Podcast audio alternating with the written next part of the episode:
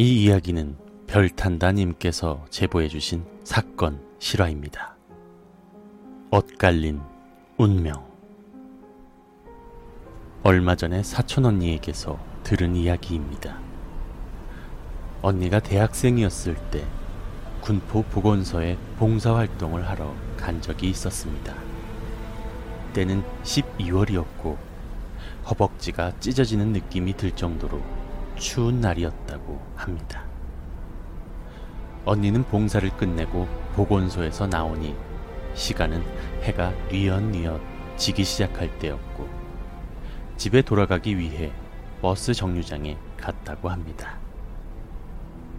그날따라 버스도 늦게 오고 주변에 사람도 없어서 음산한 기운마저 감돌아 자꾸 주위를 두리번 두리번 거리게 되었다고 합니다. 겨울이라 추운 건 당연했지만 그날따라 더 오싹한 한기도 느껴지는 날이었습니다. 겨우 집에 돌아가서 컴퓨터를 킨 언니는 온몸에 소름이 돋고 말았습니다. 군포 보건소 버스 정류장에서 여대생이 실종되었다는 기사가 올라와 있었기 때문입니다. 경기 서남부 지역에서 또 실종 사건이 발생했습니다. 이번에는 20대 여대생입니다.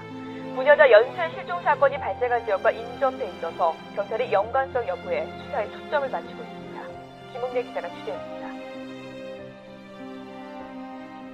가발을 뒤집어 쓴 것처럼 보이는 남성이 현금 인출기 앞으로 다가갑니다. 흰색 마스크로 얼굴을 가린 채 돈을 빼냅니다. 경기도 안산에서 21살 여대생 A씨가 실종된 19일 저녁에 벌어진 일입니다. 경찰은 A씨가 범죄 피해를 당했을 가능성이 높다고 보고 있습니다.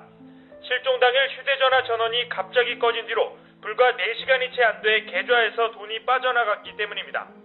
경찰은 돈을 인출한 30대 남성을 유력한 용의자로 보고 있습니다. 여대생이 실종된 시간은 다름 아닌 언니가 막 버스 정류장에서 버스를 기다리고 있었을 시간이었습니다.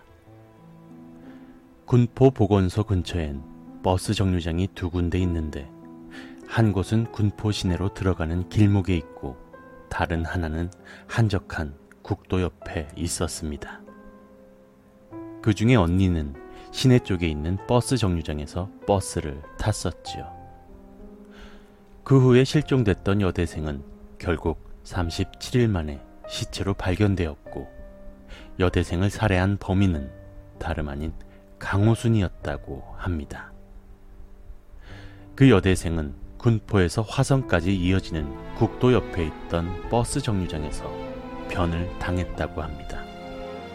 그때 당시만 해도 그 국도와 국도 주변엔 CCTV가 한 대도 없었고 목격자도 없었다고 하네요.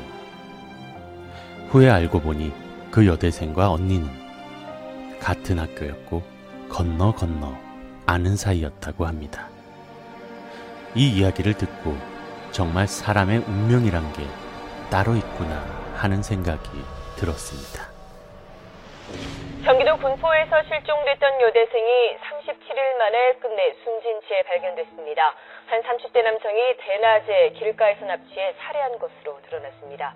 유재규 기자의 보도입니다. 인적이 드문 경기도 안산의 논두렁 얼어붙은 땅에서 20대 여성의 시신 한 구가 나옵니다. 지난달 19일 군포 보건소 앞에서 버스를 기다리다 실종됐던 21살 A씨의 시신입니다.